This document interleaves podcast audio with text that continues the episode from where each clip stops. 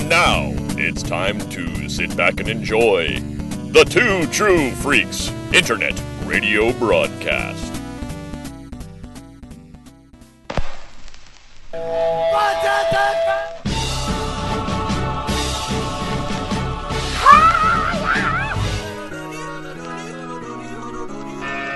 Hey, this is a rock and roll museum. You guys don't belong in here.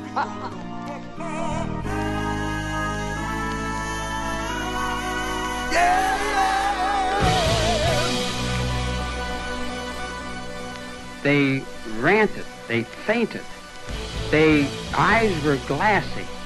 Some pulled their hair out, some tore their dresses. They threw notes of a very uh, undesirable nature on the stage. I'll tell you all about it.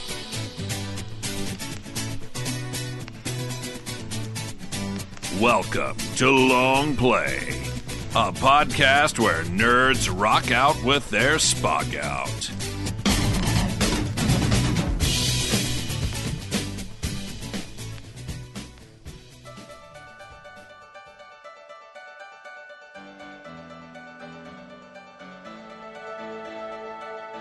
Hey everybody, this is Michael Bailey, and welcome to Tales of the... Wait, no, that's not what this show is. This isn't Tales of the Justice Society of America, nor is it Comics Monthly Monday. This is Long Play. Wait a minute. I thought this was the Quarter C D podcast. Welcome back to Long Play, where normally it's Bob Fisher or Chris Honeywell or any number of other people getting together to talk about albums, but none of them are here today. We have kicked them out of the studio. I am joined by frequent collaborator with just about all of the Two True Freaks people, but does not actually have a show on the Two True Freaks network yet. Your negotiations are harder because you're actually a professor who knows something about the economy. DiManzo's having, I think, a little harder time with you. But we have, as Shag would call him, Pro- Professor Alan Quarterbin. That is catching on. It is great to be here to talk about rock and roll. Rock and or roll. Let me peel the curtain back a little, folks. A couple, about a year or two back, on between my show Views from the Long Box and Alan and his daughter Emily's show, Shortbox Showcase. I, you guys got like fifty now, so um, Shortbox Showcase. We did a crossover about the Kents, which is this great miniseries written by John Ostrander, you know, with art by Tom Mandrake and Tim oh, uh, Tim Truman. And we had a great time recording that. And as often happens when the group of us, any of us, get together to record, we have little side conversations. And it was during one of those side conversations that Alan, Emily, and I discovered that we all share this love for not only Meatloaf, but for Jim Steinman in general. It goes beyond just liking, you know, Meatloaf singing the songs. We like the man that wrote the songs, that literally wrote the songs, unlike Barry Manilow, who did not write the songs Poser. That makes the whole world sing.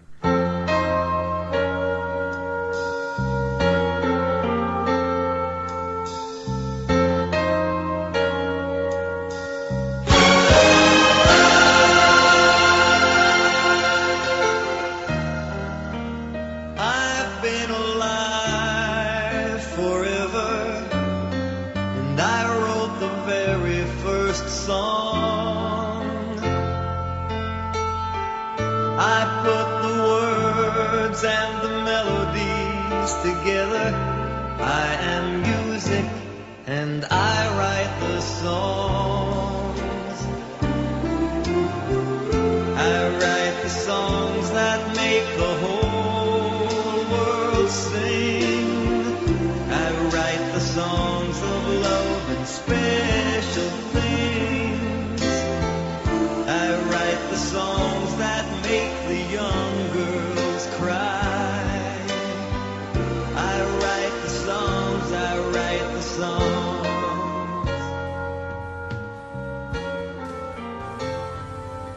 So we have been talking for the longest time about getting together to talk about their first big album, Bat Out of Hell, which was released on October twenty-first, nineteen seventy-seven, had a very long gestation period, took a while to take off, but is still to this day, an extremely popular album.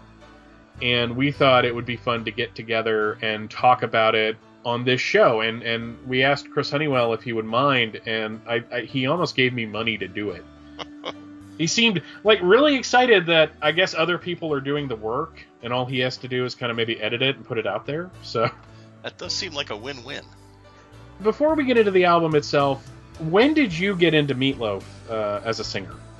Well, I will answer that question in just a second, but we okay. talked about the long gestation period, not just for the album, but for this episode. Yes. And my question to you, okay, honestly, cross your heart, how panicked were you when Tom Panarese's April Fool's episode came out? I was a, a little, Pop Culture Affidavit. I was a little... Uh, yeah, I was a little, little worried, too. Like, you know, Tom wouldn't have minded us doing this. Uh, you know, because, one, Tom's, Tom's a great guy in general. You know, you don't want to step on somebody else's toes, exactly. like, right after they did something. You know, we all do comic book shows. And you and I, through two very different formats, have kind of a hodgepodge type thing going on. Uh, you have a very s- specific set of guidelines. You had to pay twenty-five cents for the book to talk about it, uh, though you have cheated on that from time to time, much to Shag's chagrin. come uh, in, come in off the ledge, buddy. Come in off the ledge. It'll be okay. And you talk about it for about eighteen to twenty-five minutes. I am still talking about one right now. Uh, a good example is on one of your first episodes, you covered Action Comics number seven oh two. Like about five years later, Jeffrey and I covered it. It only it on, seemed like that. Jeffrey and I covered it on From Crisis to Crisis. A lot of time was in between that. Now, if it would have been really close, I wouldn't have minded anyways. But me, personally, as a podcaster, I like to give somebody else the shot if they were planning it. Yeah, I mean, so, it's, it's fair. Your episode was Armageddon. Mine was Deep Impact. Yeah. So... So yours was the one where they didn't need to die, is what you're saying. It's like, I'm the one with the quarter of the box office of the other one. Well, to answer your question from many minutes ago. Okay. I probably picked this up in nineteen seventy-nine or nineteen eighty as part of joining Columbia House. Hello, Tom Panarese. And back when it was albums. I think I probably got the cassette. Oh, okay. I didn't know if I the got cassette... the cassette, I'm, I'm sure. So maybe even a couple years later then. But it got warped and stretched and whatever, and eventually got replaced by the C D. I'm not even sure where that C D is now. I was a, bought it digitally at this point, so bought it at least three times, maybe four, maybe five. It's hard to keep track. So and, many and... versions of it, so... The only one that counts is if it says Songs by Jim Steinman on the cover. Yes. Absolutely. And not every edition does. Sadly, no. Which, uh, you know, as we're probably going to say a bunch of times in this episode, you can't take Steinman out of this equation. This is the Fantastic Four of rock and roll. You have to have Lee and Kirby to create the Fantastic Four. Uh, and you can't say the Fantastic Four by Stan Lee. And you really even can't say the, uh, the Fantastic Four by Jack Kirby. Though there are people on both sides of that argument that will make that argument, right.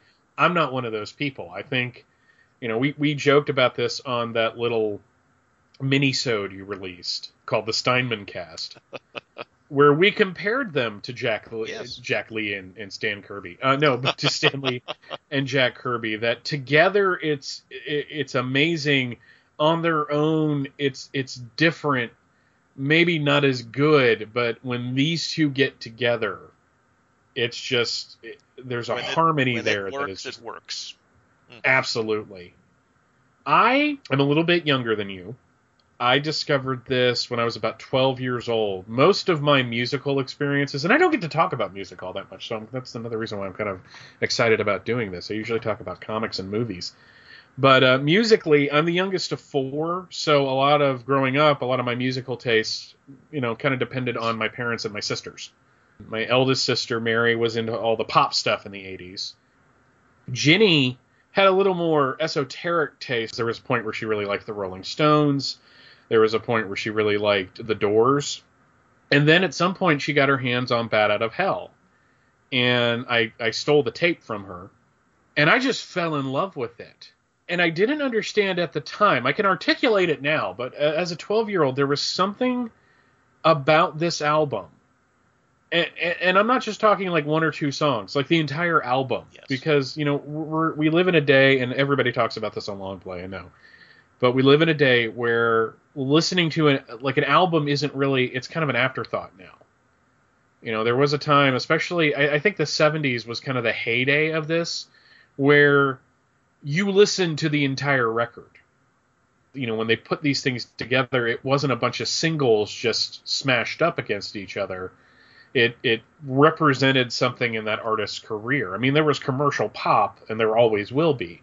But now it seems it's all about the single. It's all about paying the one dollar and twenty-nine cents to ninety-nine cents a song. When when I listened to this yesterday, it is the first time I've listened to this album straight through, in order, probably since I was a teenager. So now you can just put it on shuffle. That's or, the difference. Or you just grab like two or three songs, right, and you throw it in your playlist. I mean, it, it's that sort of thing. So it was really interesting listening to a collection of songs in the order that the producers and the writers and the singer and all that thought you should listen to it in. Mm-hmm. So, you know, everything is placed on this album for a reason. Yeah. And it just launched me on this whole thing of, of loving Meatloaf as a singer. I mean, I was a senior in high school when Bat Out of Hell two came out, and that was gigantic. Mm-hmm. At least with my friends. And then they had another falling out. We, you know, it took forever to get Bat Out of Hell three. But still, there's something about these songs and, and this album in particular that just, it just speaks to me on every level. There's nothing about this album that I don't like. There's just things I like about the album more than other parts of it. I guess if that makes any sense. I, I think there's one key thing to your story that, that lines up with my story, that even though we are different ages, I found this album probably when I was about fifteen, fourteen, fifteen. You found it when you were twelve. Mm-hmm. And I think that is the perfect time. Yeah. Even though that was eight, eight or ten years apart, this is for adolescent boys. Mm-hmm. And that, I think that is the chord it struck in both of us. Not only that particular group, but it is almost target marketed for that group. It's, it's funny because I, I, years ago I picked up this D V D. It was at Walmart for like five bucks. And I guess there was this whole series of documentaries that this company put together. But this one's about Bat Out of Hell. So they were interviewing Meatloaf, Jim Steinman, who wrote all the songs, Ellen Foley, who was the backup singer on the album, Uh, Carla DeVito, who was the face of the female element of the album, and as well producer Todd Rundgren, who I know you have more to say about than I do. The one thing they kept hammering home is that as epic as these songs are and as emotional as these songs are, they're fun. Right. You know, as we go through the songs, you know, you're going to talk about the different influences and such, but I think why it hits teenage boys and teenage girls, because one of my best friends in high school was a loved Meatloaf to the point where she had the albums between Bat Out of Hell and Bat Out of Hell two. That is dedication, you know, and, and not just Dead Ringer, which Dead Ringer was the one that you would find at the gas station. You know, when the gas station I would have believe that little... I found it in the two dollar bin, which yeah. is speaks a lot to me. I think is is two dollars the quarter bin of, of albums of albums. I think that. That's a rough equivalent. Okay, because I was I was wondering based on the, the original. I mean, if you, the percentage of the original cover price, I think it's about the same. Before we really get into the songs, though, I do want to talk about the album cover. Oh, good God, this thing is is over the top in every way, shape, form, and fashion. It's got this red sky, not Crisis red sky. Uh, and it all goes back to Superman. It does. Yes, it does. Absolutely.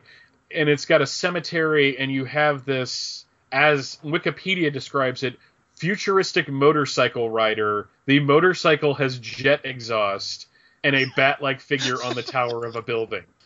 I don't know. I don't know how you feel about this one. I I prefer Bat Out of Hell two, but that's because I like blue more than I like red.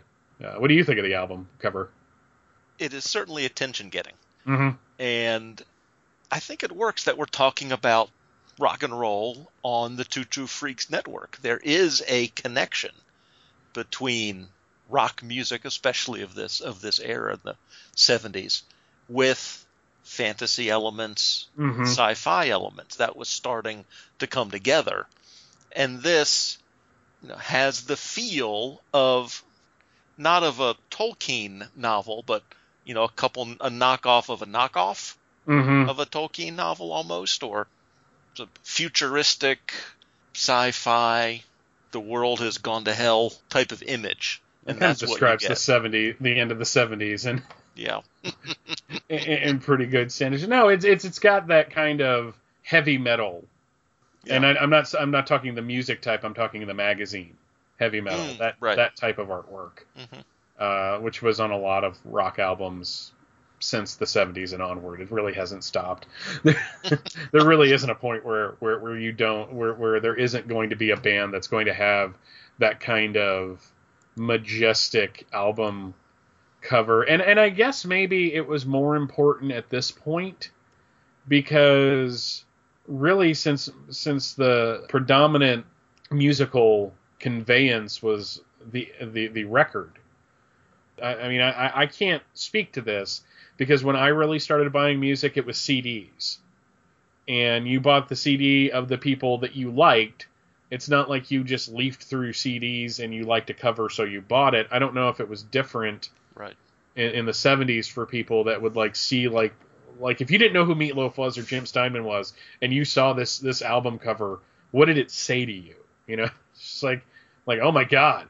But it describes the album perfectly. It's over the top. It's wanting to be something that the creators aren't. I love Jim Steinman to death. He's a bit of a nerd. Uh, that's nothing against him, because he's a geek in all the right places. Yep. But th- the one thing that they joked about constantly during the documentary is that Steinman was writing about experiences that they d- that no one believed he ever had. Right. Maybe the same or similar thing that you've seen. I saw uh, Todd Rundgren was quoted as saying, and he, he he produced the album. He said that he can't imagine Steinman ever being on a beach with the most beautiful girl in school. Yeah, but he can imagine Steinman imagining it yes. about himself, yeah. and that's what this album is. The album does not take place in reality.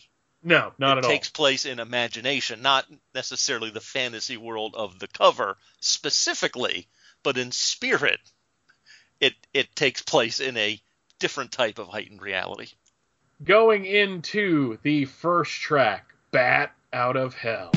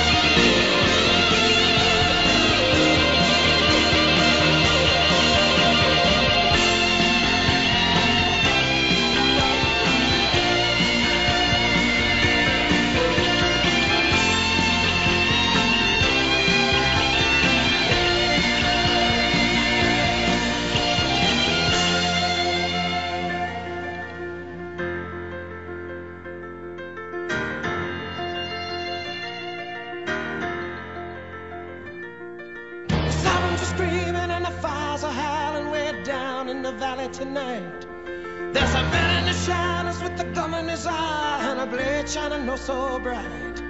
There's evil in the air, there's thunder in the sky, and a killer's on the bloodshot streets. Born down in the tunnel with a deadly horizon. Oh, I swear I saw a young boy down in the gutter. He was starting to foam in the heat.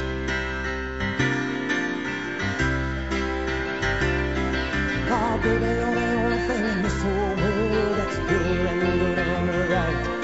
And wherever you are and wherever you go, there's always gonna be some light. But I gotta get out, I gotta break it out now before the final crack of dawn. So we gotta make the most of our one night together. When it's over, you know we'll both be so alone.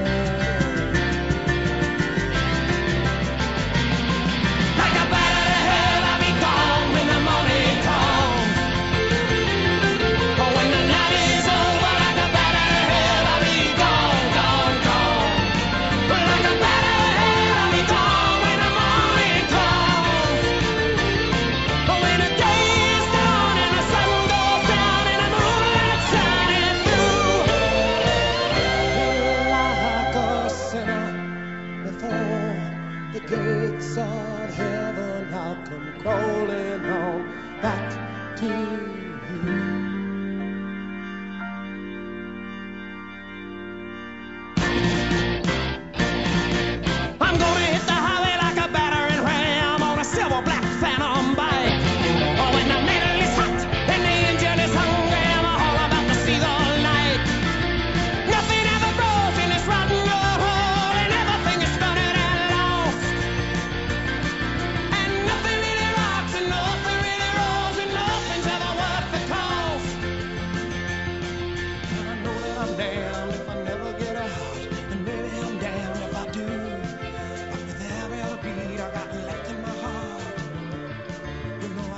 This first song, the, the title track, is a perfect intro to the album.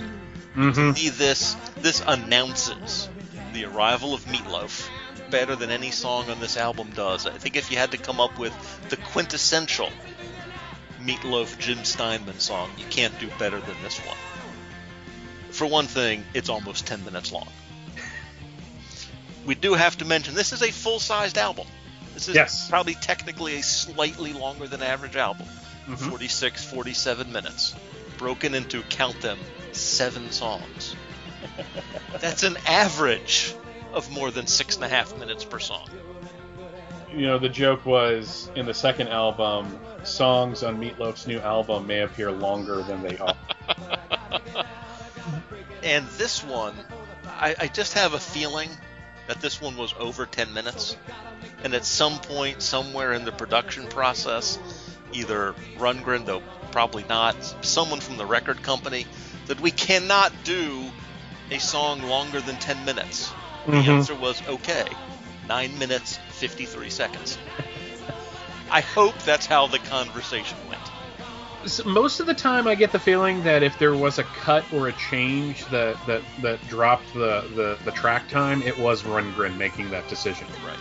Uh, which which is great, because you had Steinman, who has all these out of this world concepts. You have Meatloaf, who wants to sing all of Steinman's out of this world concepts. You need to have somebody that's on board with that, but is still going to sit back and go, guys, guys, guys. Yeah, that's why in a lot of ways Rundgren really was a great. Oh, I was going to say a great choice for this, but in essence, he was about the only person interested. Exactly. You know, as, as, as the story goes, they shopped this around for quite some time. They even shopped it around after they had made it for mm-hmm. quite some time. You mentioned a nineteen seventy-seven release. It's recorded in seventy-five. And I wanted to point out that in, in also in that year of nineteen seventy-five, Rundgren released an album called Initiation, of which the entire second side was one twenty-two minute song called, pompously enough, A Treatise on Cosmic Fire. So he was not only unafraid of over-the-top, crazy, wacky imagery and long songs that Steinman brought to the table, I'm guessing he's one of the few producers or performers who may have actually gotten what Steinman was trying to do. Before I get into this song, uh, it's a good time just to mention the fact that this album had such a long gestation period because, like you said, it took them so long to find somebody that would even touch the material. They couldn't do demos. They tried, Meatloaf said, and it didn't work out because you can't demo these songs. You either do it or you don't. And they would go up and down in New York City, going from record company to record company to record company. Uh, they'd be insulted sometimes. Uh, somebody, one of the executives that Meatloaf just was furious with, said that Steinman didn't know anything about rock music, and he's this, you know, walking rock and roll encyclopedia. So it was just, you know, Rundgren was the one that said, yeah, come on in and do it. And then even after they did, because it was Rundgren's label, if I'm remembering how the story goes, it was Rundgren's label, but it was part of Warner Brothers. So they produced the album, and then Warner Brothers is like, nah, sorry, not exactly. Interested. And then they had to find somebody else. And again, you they had to find somebody else that, excuse the language, didn't give a shit about commercial success. That is eventually you know? what they found. But I, I love that this the genesis of this first song. You know, Steinman said that his goal in writing it was to create the most epic sort of car crash song, mm-hmm. this motorcycle crash song ever. You know, Dead Man's Curve or something like Last that. Last Kiss. Yeah, you know, turned up that, to eleven, twelve, thirteen. Well, it's one of those things where you put this album on and it hits you in the chest right, right from word go. You just have the, the drums and the guitars, and then it goes into one of the things that I love about Jim Steinman music is how integral the piano is to yes. all of his songs. You think of piano with rock music, but you don't think of it as like driving rock music, whereas he makes it work. And you go into that, you know, that up and down and up and down and up and down the scales, and then, you know, the drums come back in. You know, it's like the opening credits to a movie. You know, this is going to surprise no one. I know this is based on car crashes and stuff. I always get this as Batman leaving the Batcave every night. Of course you do, Michael. And I don't apologize for that because, one, Steinman wrote a Batman musical in the true. late nineties. So it, it's not like out of the realm of possibility that he would be connected to the character. But even though this song is about dying in a car crash, it could just as easily be Dark Knight Returns. I also did a lot of musicals in high school, and I like musical theater. And this is a, a synthesis of both of those types of things, but not done in a cheesy... Well, it's a little cheesy, but it's not done in an unpleasing way. His vocals are not your typical lead singer vocals.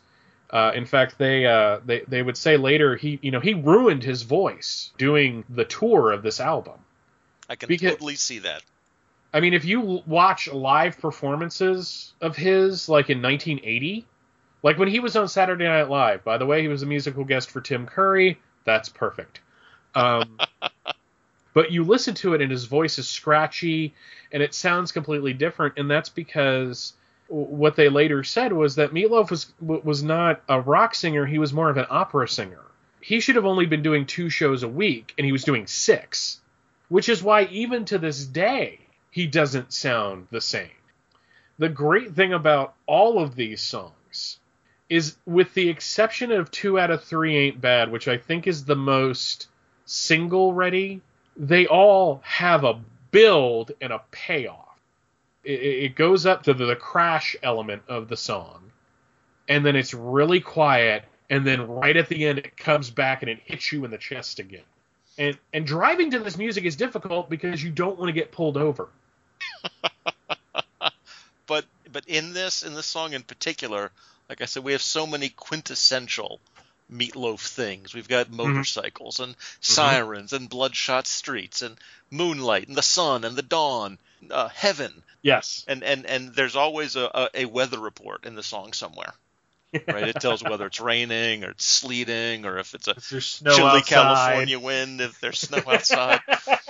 and and also there's one thing that happens in a lot of these songs, and again it speaks to the, the I think the musical theater background, is that we have Meatloaf singing the same lyrics in two different tempos, mm-hmm. you know, in two different ways. He'll he'll revisit usually a verse and a chorus. At one point in a slowly melodic way, or even a even a, a slower rock way, and then in a much almost double time uh, method, and that's just got to be hard on the voice. The funny thing about the motorcycles in this song is it's a story that Steinman tells. It's bu- bugging Todd for the, the motorcycles. It's like, well, there ain't gonna be the motorcycles, and that's him whining. That's not me. That's that. That's him making fun of himself. And apparently it's like, you really want that? And he sat there, and then they played, isolated the track that he did, where he goes from the crash into the guitar solo and doesn't miss a beat, because he, did, he didn't have sound effects. They did this all with guitars. Right. And they made guitars sound like motorcycles. That, to me, was an amazing revelation when I heard that, whatever, ten years ago or whatever, that that was not actually a motorcycle in the mm-hmm. song. Everything about this album and, and Steinman, Steinman's music, you know, we mentioned Meatloaf, and you can't take me, obviously you can't take Meatloaf out of the equation, because his voice is the one carrying it through. But the older I get, and the more I listen to these albums, the more I appreciate Jim Steinman as a musician, because, you know, this is this is his, he's the mad scientist, Meatloaf's the creature. I think they agree with that assessment too, because they've they've mentioned that that you know, when he's on stage, he's a beast, and he's playing a different character for every song and sweating profusely. And they, at the end of concerts, he would just pass out, and they would have an oxygen mask. They found out recently he had a heart defect. But but you know, tying it into Kirby and Lee, mm-hmm. you know, Meatloaf needed Steinman to create these soaring operatic songs. But there are not very many singers who could pull them off. No, not really. Steinman I mean, searched long and hard before he found Meatloaf. And they just kind of uh, found each other uh, during doing a musical called More Than You Deserve. Meatloaf's audition song was, uh, uh, you know, I want to be as heavy as Jesus. And Steinman's reaction was, I think you're as heavy as two Jesuses. Um, opening with this song, though, as an album. I, I don't think there's another song on here that you would open with. Just makes a statement. You're getting something you have never heard before. The only thing from the Meatloaf Steinman repertoire that the first song is missing is the spoken word intro, which the second song has. On a hot summer night, would you offer your throat to the wolf with the red roses? Will he offer me his mouth? Yes. Will he offer me his teeth? Yes. Will he offer me his jaws? Yes. Will he offer me his hunger? Yes. Again, will he offer me his hunger? Yes. And will he starve without me? Yes. Then does he love me? Yes. Yes. On a hot summer night, would you offer your throat to the wolf with the red roses? Yes. I bet you say that to all the boys.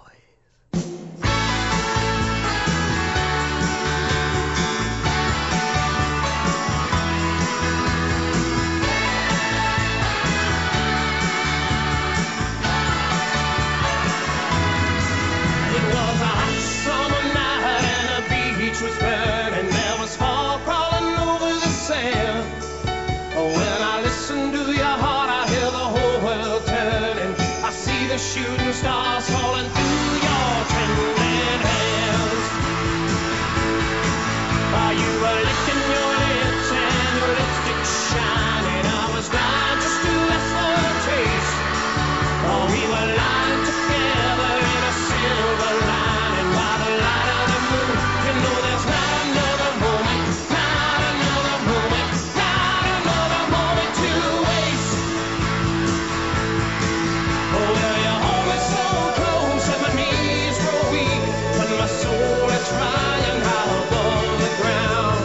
I'm trying to speak, but no matter what I do, I just can't seem to make any sound. And then you took the words right out of my mouth. That intro was by Jim Steinman and Marcia McLean. You're absolutely right. Every every album would have the the one thing, and and, and, and in the case of Bat Out of Hell too, it was an entire track of him telling a story. I think you were the one who said this to me before we started recording, and it's something that we haven't mentioned yet. everything Jim Steinman writes, according to Meatloaf, is for this futuristic version of Peter Pan called Neverland, where Jim Steinman was Peter Pan and Meatloaf was Tinkerbell. Make of that what you will. And you said that this was the uh, the wedding vows from that musical. The spoken word portion. Yeah. Yes. He thought these would be awesome wedding vows. This song is the Phil Spector, or, or as Todd Rundgren said when he was talking about the intro, you know, how everything kind of played out, that you're in Spectre, uh, Spectre land. But no, it is very much that um, Be My Little Baby, done, just again cranked up to eleven. This is the song I like to sing the most. Well, for one thing, it's only five minutes long. Yeah. So it takes... it takes a little less out of you. What was it? The the Billy Joel song, The Entertainer. Took me years to write it. it. They were the best years of my life, but it was a beautiful song, but it ran too long. If you're going to have to have a hit, they got to make it fit, so they cut it down to three oh five. That They didn't do that at, with any of these songs. He said, I mean, th- this really is, that does have that feel of like an old school rock and roll song. Mm-hmm. You know, it's got the tambourine, it's got the hand claps. And to me, the, the last minute, again, where they speed up the tempo, has almost a late fifties Elvis-y type of feel to it almost. Yeah, and the dun, dun, dun, dun, dun, dun. Yeah, it's just, everything about it is, is a celebration of a certain era of rock music. And it's funny because there have been apparently points in times where Steinman has been accused of ripping off Bruce Springsteen. The drummer for Bruce Springsteen was interviewed at one point, he and he basically made the point that Springsteen was influenced by Phil Spector, and a lot of his music had that kind of feel to it. So it wasn't that Steinman was ripping off Springsteen, it was basically kind of, it's not that Bill Gates ripped off Steve Jobs, they both just stole from Xerox. Max Weinberg and Roy Bittan. Thank you. From the E Street Band did play on this, mm-hmm. uh, as did a lot of the players from from out from Rundgren's band Utopia. Really made up the the musical staff of the album. I, I honestly think that that Rundgren is the unsung hero of this album. The, you know, he was the one that helped put this particular track together. And the great thing about that documentary that I watched is that they played elements, like individual tracks from the songs. And it was kind of fascinating because it made me realize something that I've known for years in editing podcasts is that, you know, the, these things are on different tracks. But it really, it hit me that these things are layered together. And all of this was done before digital. The, the technical skill it took to put, you know, the, the title track and this one together and to make it sound as good as it did, it's almost magic to me. As as he said, I, I am a big fan of Rundgren, and, and I agree that he is sort of the third man in the booth uh, here. Mm. You know, if anyone is really interested in in some thoughtful conversations on the past, present, and future of music, but music itself plus the industry, you could spend a couple hours on YouTube looking for, you know, Todd Rundgren Q and A sessions or Todd Rundgren, you know, speech or Todd Rundgren interview. And get some really interesting, thoughtful. Recommend that if anyone has a, a couple hours to kill running down the rabbit hole at some point. Dude is whip smart, yeah, and, and, and can articulate himself, and that's that doesn't always happen together. Back to this song specifically, I mean, what this song is about is the awkward moment that has to happen in almost every relationship. Mm-hmm. I mean, by definition, someone says "I love you" before the other one does. I mean, unless it's a really bad rom-com and they say that exactly the same moment. That's, that's such a nerve-wracking moment, right? And this song just tells that story. Again, it is true teen angst of yeah. the funnest, almost most romantic variety. We talked before about how I was twelve and you were fifteen, and you know the, these concepts were just coming into our lives, essentially. There is something so universal about this song. They dress it up in sixties rock. But it's really something that, that, like you said, anybody can go through. And, you know, Meatloaf's describing, you know, through Steinman's lyrics, this you know, the, these epic, this epic encounter. And really, when you think about it, it it always plays that way in your head when it's happening. But when you really boil down how certain things happen, it could be seen as almost mundane. Like it's it, you romanticize things that are important. And it's not that they're not important. It's just, you know, our bodies are, you know, shaking like a wave on the water. And I'm just about to beginning to break. And it's just like, how do you put those words together? Because when you're fourteen, yes, and you listen to her heart, you hear the whole world turning and see mm-hmm. the shooting stars falling through her trembling hands. Because that's what you feel. Mm-hmm. He's not making it up. He's capturing it. I think that it's the key to Jim Steinman to be able to, to put those words together. And Meatloaf being a very approachable singer. I don't mean this to be an insult to him. You look at him and you're like, God, if that guy can do it, I got a shot. You know, like even now, as you know, I'm well into adulthood. I'm married. My wife and I have been together for, for almost sixteen years now. I, I can honestly say that every time I hear this song, it still makes me feel like the first time I kissed my wife and the first time I told her I loved her, which was in a Waffle House. But, you know, we're going to. We're, we're, You're from the South. Of course it was. Actually, I'm not from the South. I just live in the South. She's from the South. So there you go.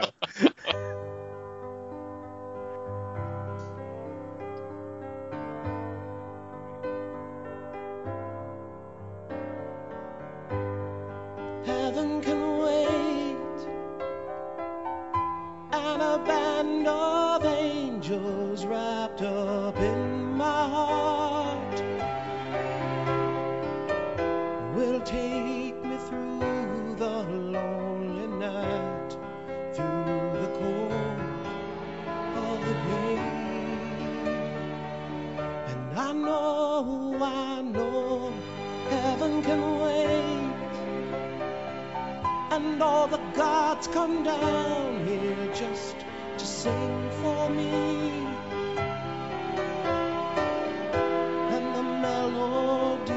Gonna make me fly without pain, without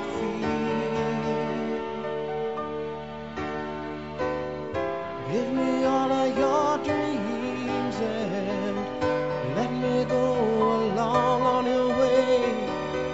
Give me all of your prayers to sing, and now turn the night into the skylight of day. I've got a taste of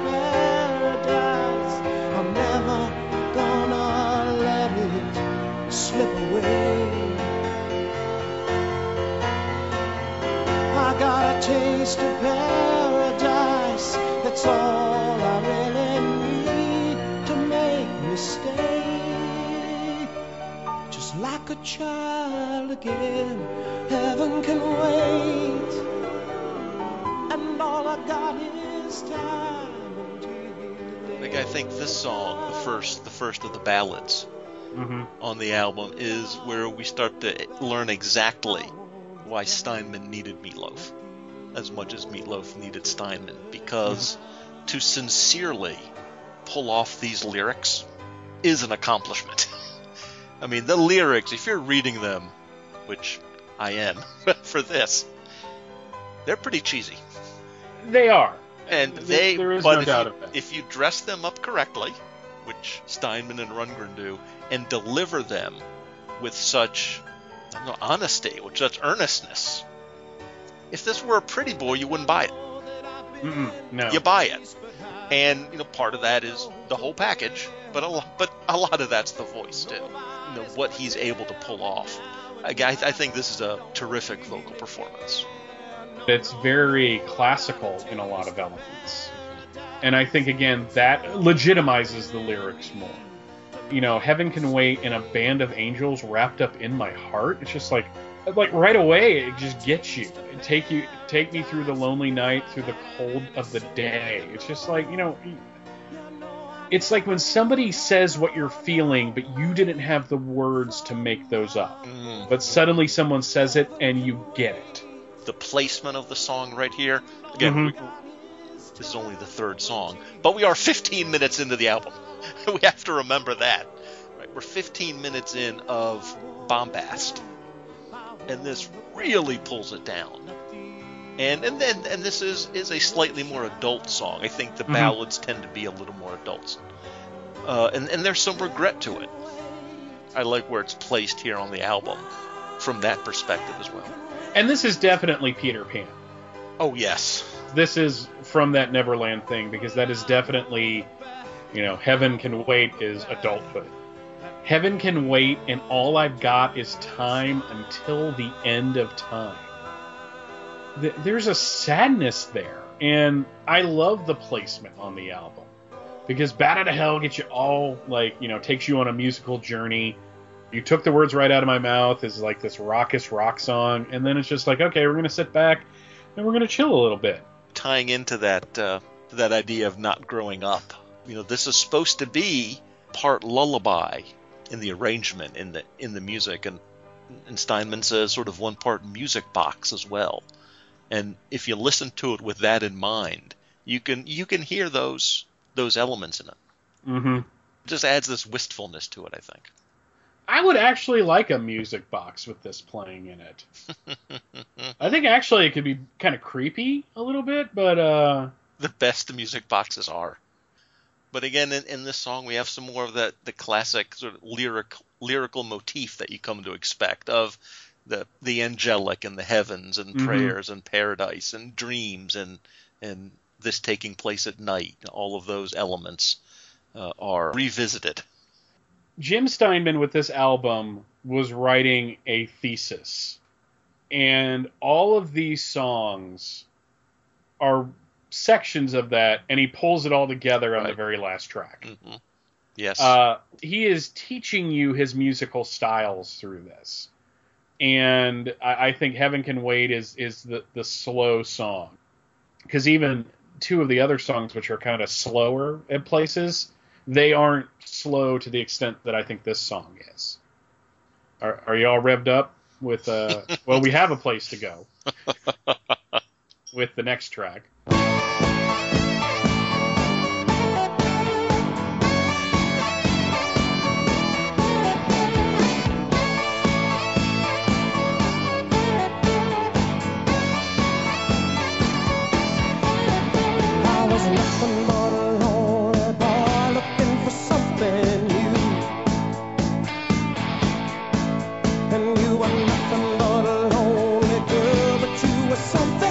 Something like a dream.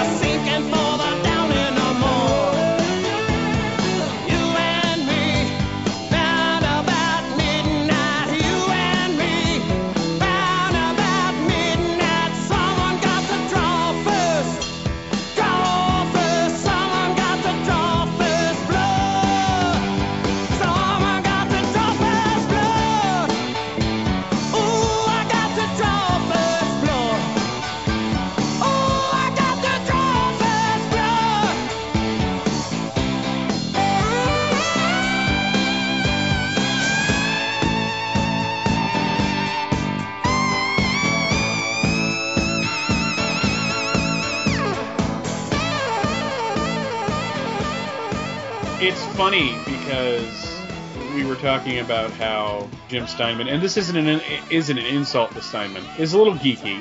Rundgren poked fun at all at this. This song is all Meatloaf.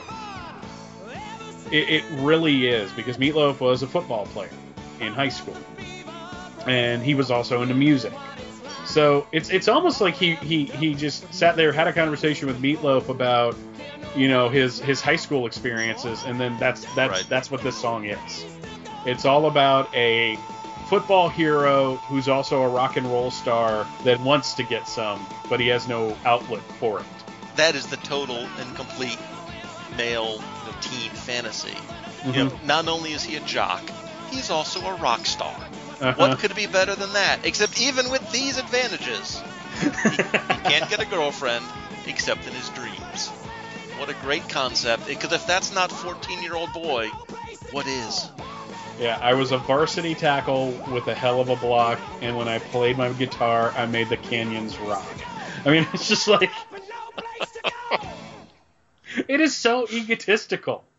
But because Meatloaf is relatable, you don't find it obnoxious. Exactly. Because you know? Meatloaf always struck me as the kind of guy that everybody liked, just because he had that kind of magnetic magne- magnetic personality about him.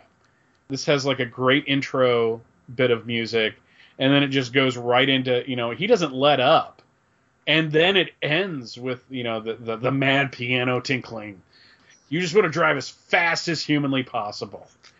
And again, from the vocal performance perspective, the song has all the emotions that the lyrics are getting at. And then again, at the end, it cranks up. Like you said, the piano goes crazy. The last forty, forty-five seconds of this are seem to be, you know, double time, which has got to wear a guy out, I would think, in, in concert. But it ends so energetically because of that. Well, it's funny because Meatloaf talks about when he when he auditioned for the Rocky Horror Show in L A. He was the L A cast original Rocky and Professor Scott.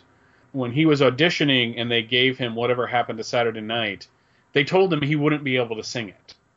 Like, the lyrics were so fast and together that apparently no one really had the vocal range and ability to whatever happened to Saturday night when you're under, and see, even I can't do it like on the fly, but apparently he could do it. And that is shown off here because I was a varsity tackle and a hell of a block. And when I played my guitar, I made the canyons rock really fast on key and keeping everything together. That's impressive. And then, and then, you know, I was nothing but a lonely all-American boy looking out for something to do. You were nothing but a lonely all-American girl, but you were something like a dream come true. It's just like with Bat Out of Hell is he would take, you know, you know, lyrics that he already sang, but do them in a completely different way. And to me, at the very end is when he finally got laid. Like he was singing about it. He was singing about it. He saw his chance. He got done so he could go get done. And this is another real fifties style, mm-hmm. classic rock and roll song. It even has the line "leader of the pack," just to it, point out that it's aware that it's kind of an homage. But but you know what? This is also a trend-setting song because it has a saxophone in it, mm. and I think it can be said with some level of certainty that the eighties was the decade of the saxophone. I don't know if it gets any credit for that. I'm kind of glad the saxophone was eventually retired around nineteen ninety-four. Uh, and, and this is where Rundgren gets gets a lot of credit, specifically on, on this song. According to Steinman, guess what? His version of this song approached yeah, ten minutes. Yes. Basically followed this guy throughout his whole life. You know, his, his, his whole life was all revved up and no place to go. Rundgren did two things. One, he said, do they all have to be epics? But can't one just be a four-minute pop song or four-minute rock and roll song? Can we do that just once? Again, it was his connections that got Edgar Winter in to play saxophone. Mm-hmm. It's that ability to pull in guys from his band, the E Street Band, other legitimate musical professionals that obviously Steinman and Meatloaf would have had no way of getting in contact with. that almost brought a level of legitimacy to the production process in, in terms of gathering the musicians, gathering the rest of the talent. But it's funny because it brings in legitimacy, but at the same time, you still have that outsider feel to it. Oh, sure. Be- but having somebody from the E Street Band is something they wouldn't have gotten on a studio album. They're underground. E Street Band is popular, but still kind of underground. And it all comes together in this dirty perfection. One thing you mentioned previously was this idea of range mm-hmm. for a singer. And I think sort of traditionally we think of range in terms of distance between the lowest note or the lowest octave and the highest, right? But I think here in what we're getting on this album in terms of Meatloaf is a sort of a different aspect of range mm-hmm. that involves like the styles that the singer can sing in. He can sing slow, fast, loud, soft. On this album, he hits all of those styles. And sometimes in one song, he'll hit multiples of those styles. I think being able to jump back and forth is really, that's again, a vocal accomplishment. When he does the end of this song, I mean, he's he's essentially screaming at the end, but it still sounds good. And I think that that's one, why his voice should have been taken care of better, but two is what makes gives this a distinctive sound. I forget which artist it was, but I was listening I was listening to an interview with a comic book artist, and he says, your style is everything you do wrong. I, I, I think with Meatloaf, his style is everything he does right despite the odds. You can get somebody that can that can sing loud, and you get somebody that can belt it out, and you get some people that are really good at the, at the fast lyrics. This guy is like the entire package. Again, I think one of the hallmarks uh, of their music in this album is that it could only happen with these people. You only get She Loves You, Yeah, Yeah, Yeah with the Beatles. They made it work in a way that I don't think other artists would have. Right. And it's a great way to end side one, back when I had this on tape. um, this, this is going to date me, but you'll appreciate it. You listen to it, the song goes out, and then you hear click as the tape ends. All right, going into song five. We are halfway through the album, and we have three songs to go. Let me tell you, baby, we could talk all night. But that ain't getting us nowhere. Baby, we can talk all night, but that ain't getting us nowhere. I told you everything I possibly can. There's nothing left inside of me. And maybe you can cry all night, but that'll never change the way that I feel. The snow is really piling up outside. I wish you wouldn't make me leave here. I poured it on and I poured it out. I tried to show you just how much I care. I'm tired of words and I'm too hoarse to shout. But you've been cold to me so long. I'm crying icicles instead of tears. And all I can do is keep on telling you I want you. I want you. I need you. I need you. But there ain't no way I'm ever gonna love you. Now don't be sad.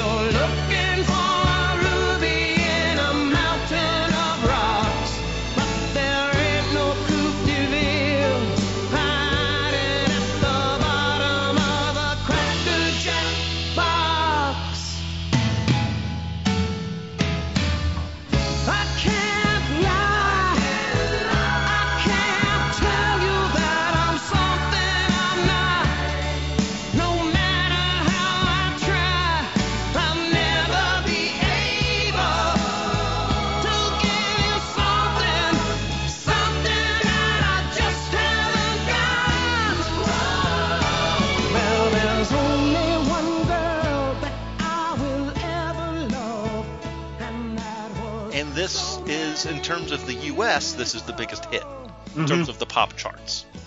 And again, Steinman, you know, tells the story that during the time of trying to get this thing written, as well as get figure out a way to get a label behind it, he was complaining to a cast member. Of course, it was a Wagner-inspired type of rock opera that he was doing, because all Steinman. of his songs are Wagner-inspired. And, you know, one of the cast members just told him the reason the record companies don't like it is maybe it's just too complicated. And it was, Jimmy, can you just write something simple? And that was where Two Out of Three Ain't Bad came from.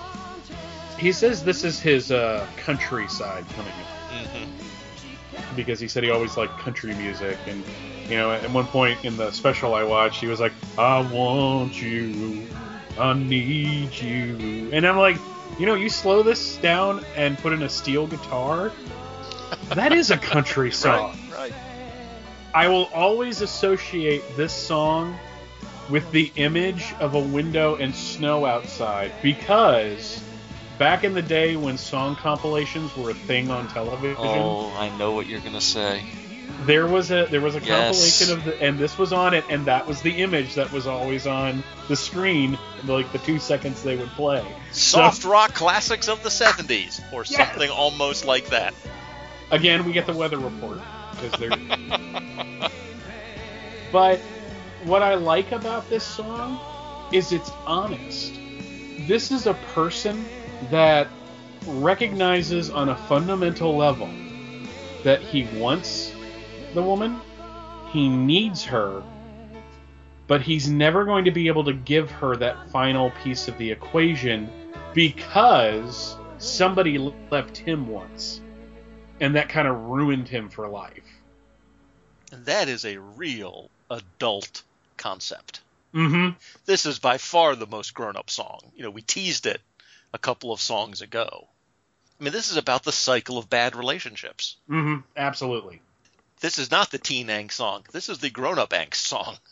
This is the you're breaking up with your college girlfriend song. Yeah, your I mean, it's, it's about, you know, not learning from mistakes, repeating patterns.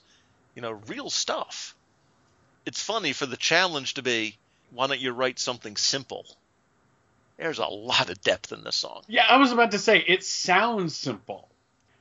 You took the words right out of my mouth. Sounds complicated, but it's a simple concept to wrap your head around. This is the most radio-friendly, even at five minutes and twenty-three seconds. But still, you know, you're... you're You're talking about a man that is, I mean, let's let's be fair. The, the the person that is singing this song, and I'm not talking Meatloaf, I'm talking the person Steinman is writing from right, the perspective though. of, is completely self-centered. Oh, because yes. I, I love how he's in the middle of breaking up with somebody, and he turns it into about himself and somebody who broke up with him. I mean, it's why when, when, I was, when I was listening to it last night, I was just like, God... That is so. That is such a guy thing to do. Like, there is only one girl and I that I will ever love, and that was so many years ago. And then he goes on to describe how she broke up with him. Because because that's really going to help the help yeah. the current girl feel so much better about this. No, no, really, really. Just because someone broke up with broke my heart, I am now shattering yours. So congratulations, the cycle is complete. I was once the student, but now I am the master. But, but, even in the psychological basis for the song almost, mm-hmm. it is still insanely over the top. Oh, yes. And again, here Meatloaf somehow manages it to make it sound reasonable and sincere. You've been cold to me so long, I'm crying icicles instead of tears. It's laughable. I have always heard it, I am crying, I suppose, instead of tears. Oh. And you know what? That works too, yeah. in a weird way. You know, he's usually better at uh, at articulating his, his uh, thing. So, wow, and, that kind of changes it for me. And then we get the bridge, which is also pretty silly. You know, realizing that some things are just never going to happen. You yeah. know, the, the protagonist in the song is just not going to be what the other person wants him to be. And even there about, you know, you'll never find gold on a sandy beach. And you, you're looking for a ruby in a mountain of rocks, and then, then the classic line, but there ain't no Coupe de Ville hiding at the bottom of the Cracker Jack box. Inherently, there's a silliness to all the songs. Simon's like, you know, there there are, there are markets where they don't even know what Cracker Jacks are. So, but but what I love is that it, it it does that bridge, and then it has a second bridge because it's Jim Steinman. Of course, uh, the man will have like thirty bridges, and you know, it, it, it's it, it's it's like this weird, you know, it's like New York City. There's three bridges and twenty million endings, but. Uh, you know, then it goes, I can't lie. I can't tell you that I'm something I'm not, no matter how I try. I'll never be able to give you something, something that I just haven't got. Okay, that's somebody being real. And then he goes, then this girl broke up with me. And repeating what he said to her, what she, he's saying to this girl, this girl said to him. So there's kind of a cycle to this song, too. Right. But I love how it ends exactly how it begins, and that's why it's a good radio song, but also why I will always think of this as a country song, because it kind of has right. that element to it. And if two out of three ain't bad is sort of the radio hit, probably next is the most memorable song, Paradise by the Dashboard Light. I remember every little thing as if it happened only yesterday.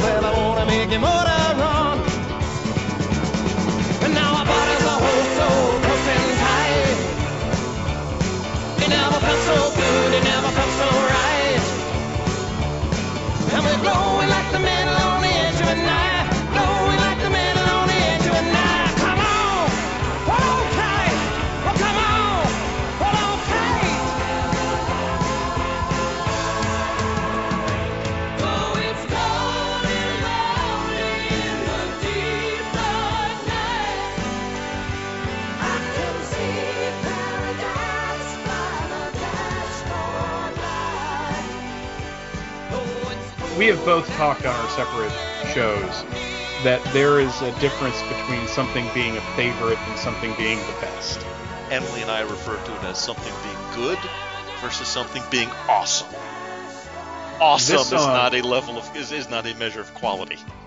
Going with that theory, this is my favorite song right. from the album, uh, simply because it is so long. It's a three-act play. It's an entire story of this guy trying to get laid. He does, and it completely ruins his life.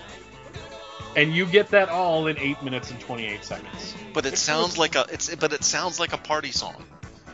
It's so descriptive. I remember every little thing as if it happened only yesterday. Parking by the lake and there was not another car in sight. Again, Todd Rundgren said he can't see Jim Steinman doing this, but he could see Jim Steinman thinking about doing it. Exactly. It's so awesome, be- and, and I'm using awesome in the term that you and Emily use. That's right. The term awesome. Because, you know, you have him going through the first verse, and then Ellen Foley comes in on the chorus, and suddenly the entire dynamic of the song changes. And then it's back to him.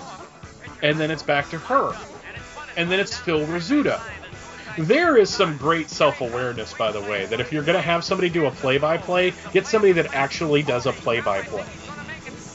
I just love that he takes the cheesy idea of getting to different body parts on a woman and putting that in baseball terms and actually has that play out. And right before he gets to home, she calls a flag on the play, to mix my sports metaphors. And it becomes the quintessential guy-girl conversation from when you were a teenager. She wants a commitment, and he wants you to sleep on it. Sleep with him anyway, and he'll get back to you on that later. Most of the songs have a sense of humor to them. And boy, does this one have the best yes. comedic payoff. Because... will you love me forever? Will let me sleep on it? Will you love me forever? Well, I couldn't take it anymore. I thought I was crazy. I swear upon my on my mama's grave that I will love you to the end of time. I swore I will love you to the end of time. Dun, dun, dun, dun, dun, dun, dun, dun. And now we're waiting for the end of time. It's basically, if I'm going to extrapolate the song further, it's the guy that got his high school girl pregnant. They got married at like seventeen. And by twenty-five, they hate each other. Yep, exactly. What a dark underpinning.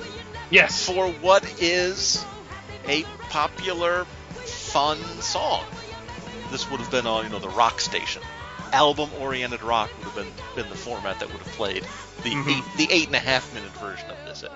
And it's up tempo. It's fun. Again, it's got that um, fifties, sixties vibe to it. But again, it again one decision, one night. And your life is ruined. Happy song! I now understand that it's a song that is a point of contention, because on the album, Ellen Foley is the female voice. Ellen Foley's the one that went with Meatloaf up and down, you know, every you know music studio in, in New York City, you know. But when it came time to tour, Ellen Foley was traveling between L A and New York. She was doing a T V series. She was doing something on Broadway. She couldn't tour. So they got this, what today we would call more media present, presentable, was still a really good voice, Carla DeVito. So she was the one that went on tour. Now, when it came to the video for this, because even though music videos weren't really a thing, they still did videos. She was the face because it would have cost them so much money to re-record the entire song just for the video. Now, the thing that gets me about Ellen Foley is it's one of those things where you have two things in your life that you think are completely separate, and suddenly they're smashed together. My favorite sitcom of all time, just flat out, I think Night Court is not only my favorite, it's one of the best sitcoms ever created. You had uh, Harry Anderson as Judge Harold T. Stone, Richard Mull, John Larroquette. One of the female love interests they had for Harry was this lawyer named Billy, played by Ellen Foley. And I didn't know, as I was sitting there up in my room listening to Paradise by the Dashboard Light and would go downstairs and watch an episode of Night Court, that it was the same person. Like, I never knew. And now I can't unhear it. This is the song, ironically, with with the girl that broke up with me, uh, about a year or two after this happened. I put this tape on in my car, and we were going somewhere, and she's like, "Do you have that really fun one?" And I'm like, "What are you talking about?" "You know, the one where the guy's, like, trying to get to second base?" And I'm just like, "Paradise by the Dashboard," like, yeah! It's just like... See? So it proves your point. I mean, maybe it's just because we've each listened to it one hundred forty-seven times that the actually underlying darkness finally sunk in. I don't know. Uh, but for crying out loud, do we have anything else to say on this one? That works for me.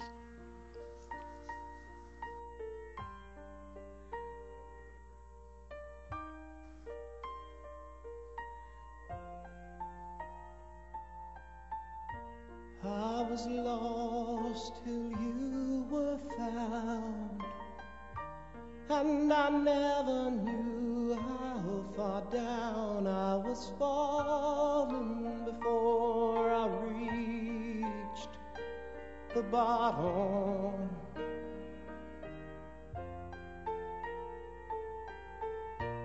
I was cold and you were fire, and I never knew how the pyre could be burning on the edge of the icefield.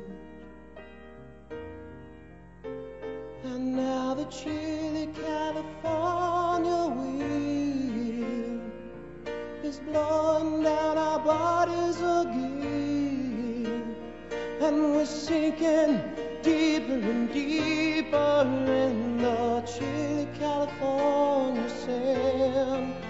Oh, I know you belong inside my aching heart. And can't you see my faded Levi's bursting apart? And don't you hear me crying, oh baby? And don't you hear me screaming, how was I to know? I'm in the middle of nowhere, needing another line, but there's a border to somewhere waiting, and there's a tank full of time. Oh, give me just another moment to see the light of the day.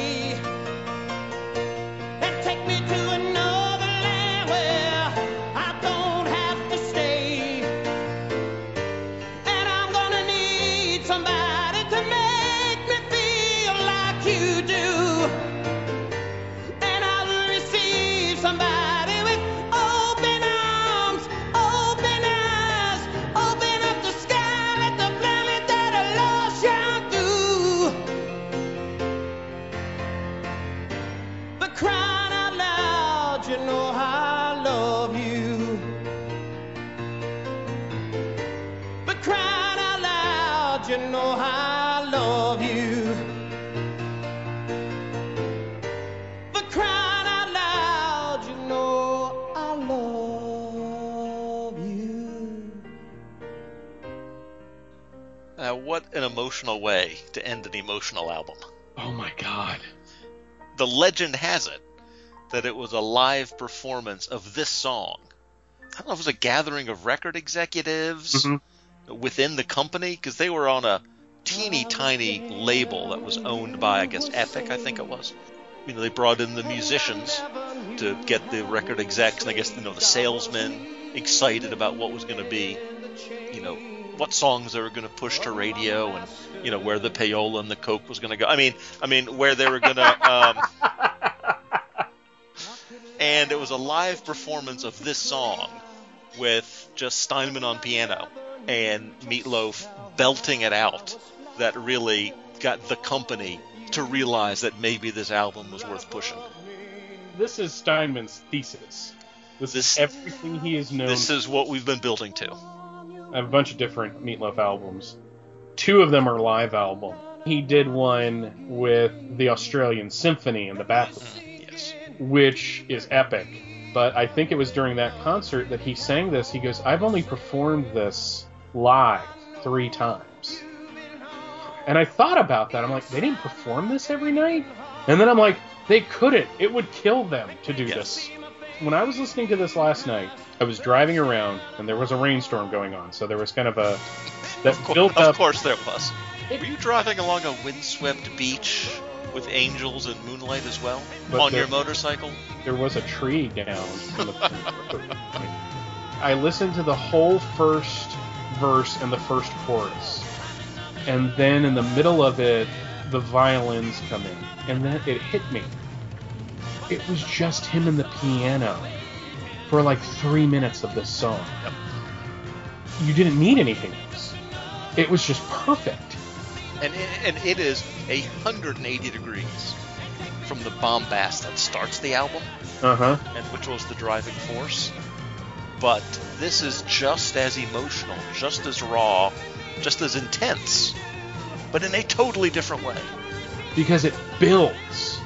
You have the first verse and the first chorus with just the piano.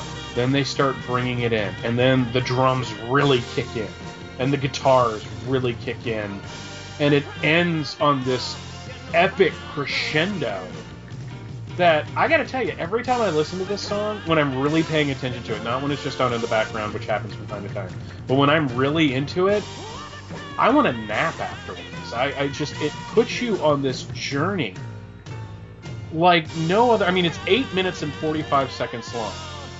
Oddly enough, it's shorter than Bat Out of Hell by a full minute, and yet feels longer. Yes. Mm-hmm.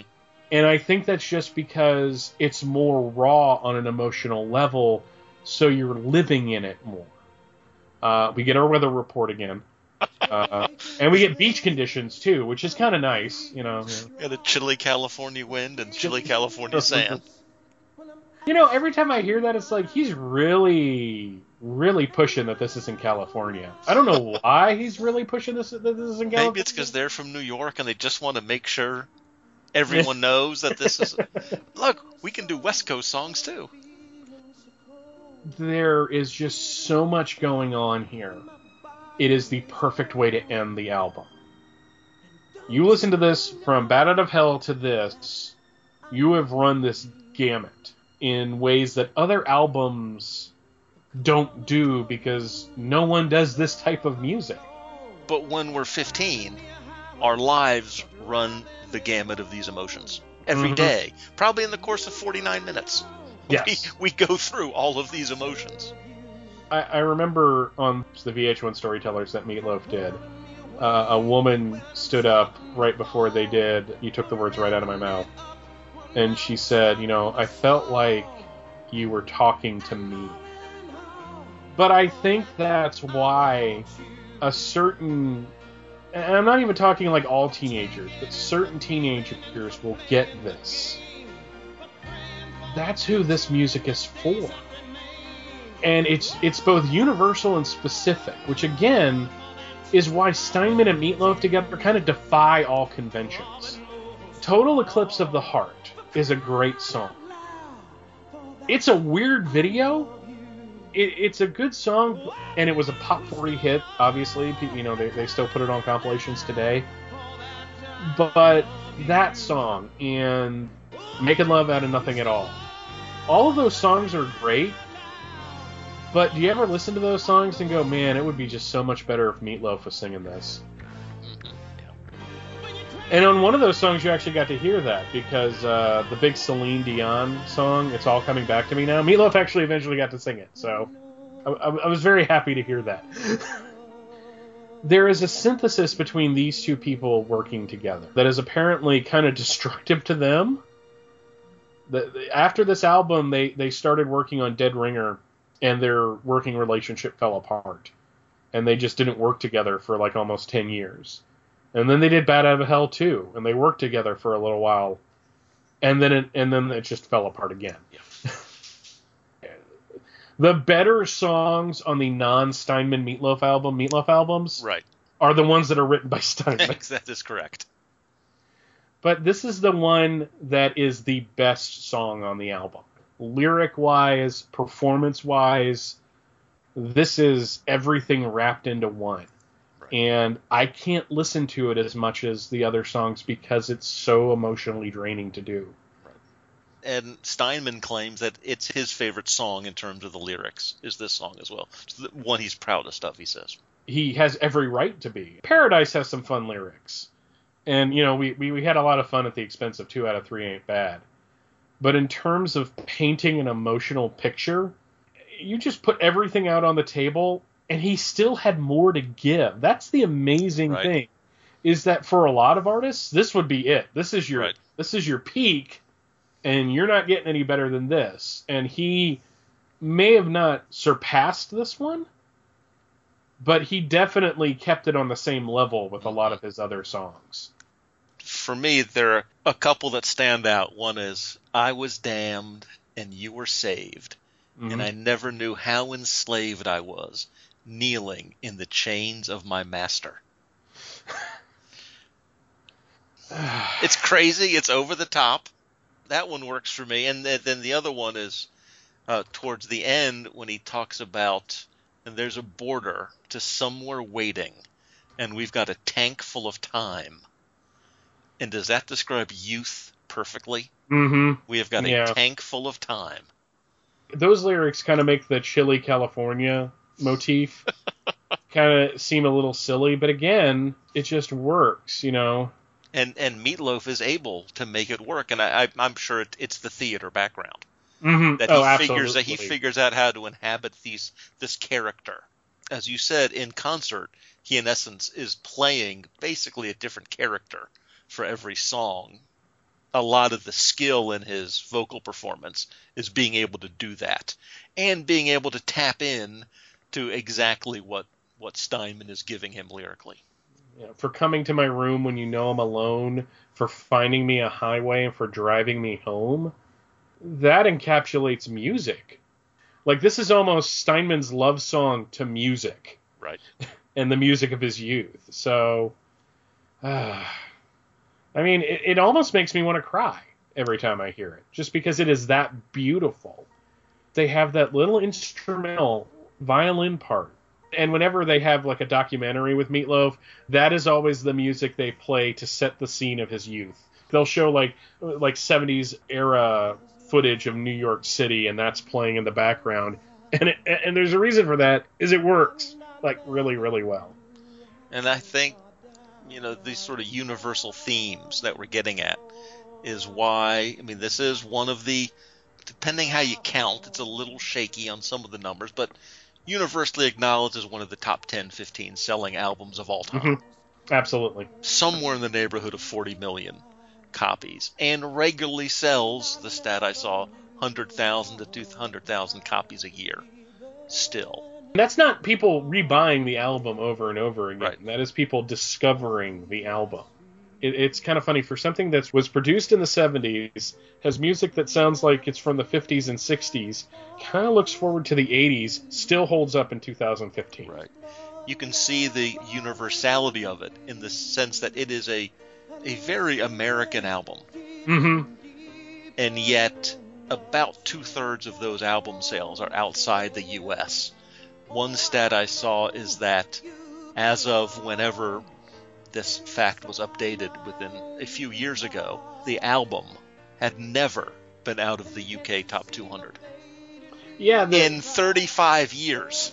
Yeah, that is how regularly it is selling.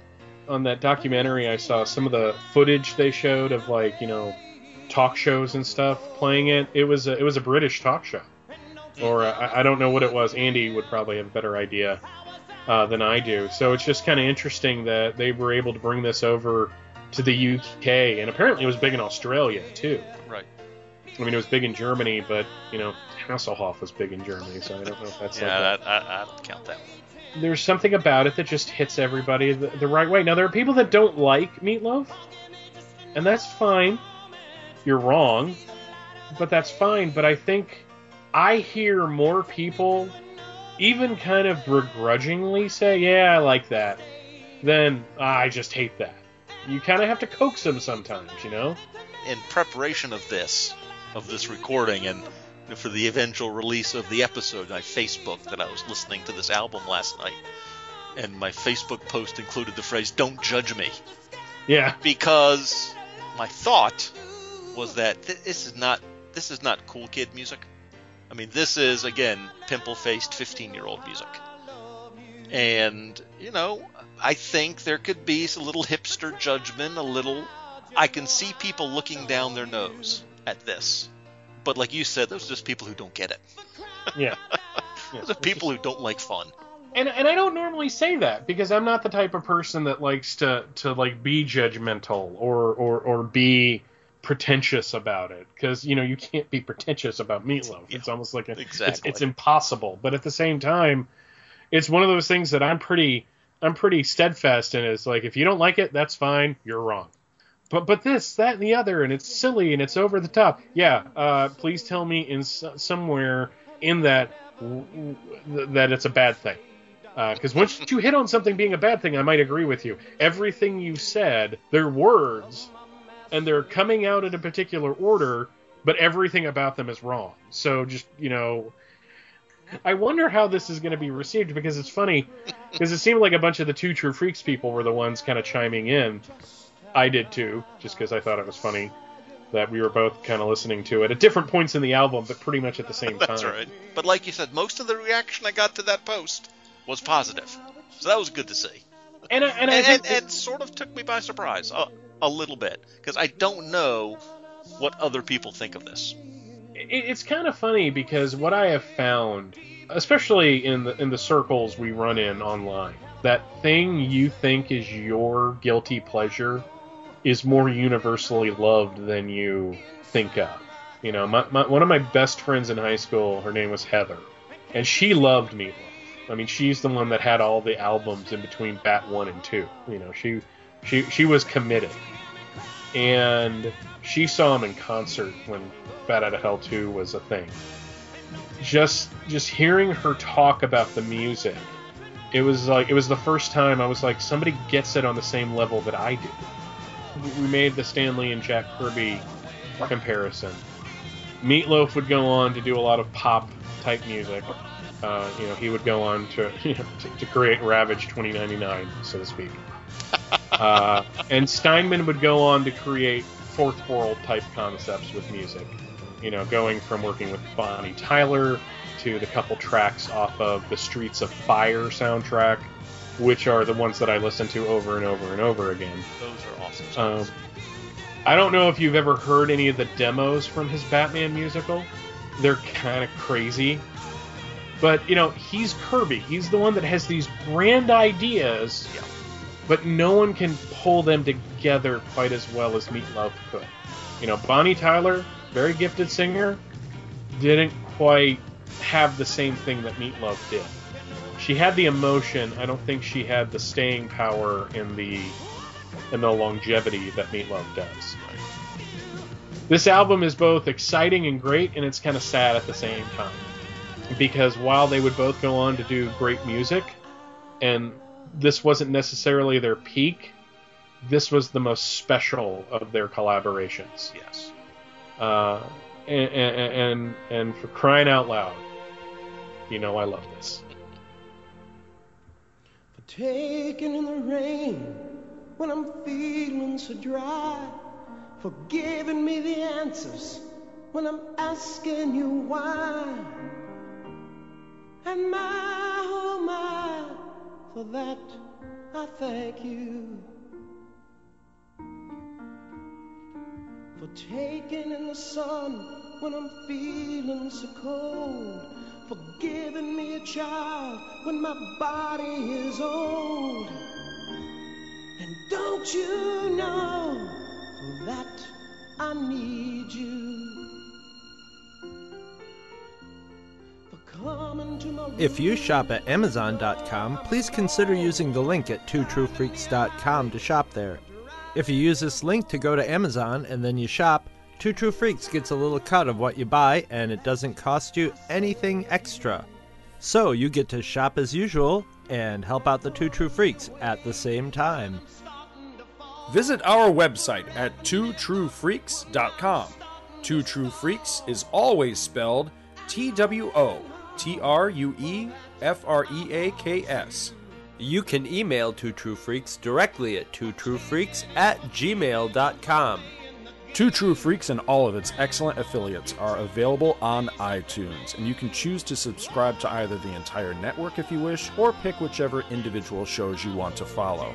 We have so many shows to choose from, there's just bound to be one that appeals to your particular fandom.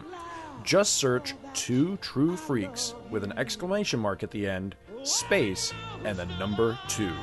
You can find Two True Freaks on Facebook. Just search for Two True Freaks.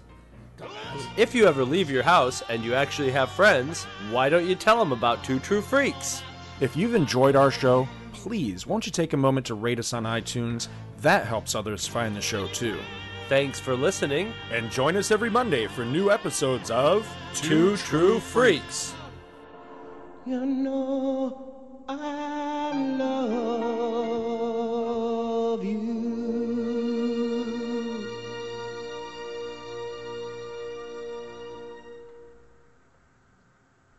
Okay, well, we have to end on that. Yeah. I'm sorry, there's nothing else to say. Cut and scene.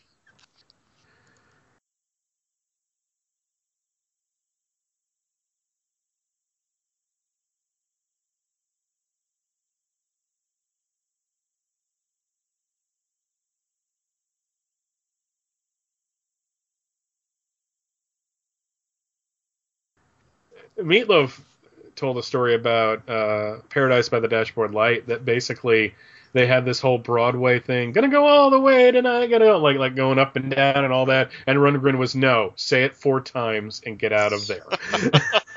Yeah. And and you know what? He was right. Right.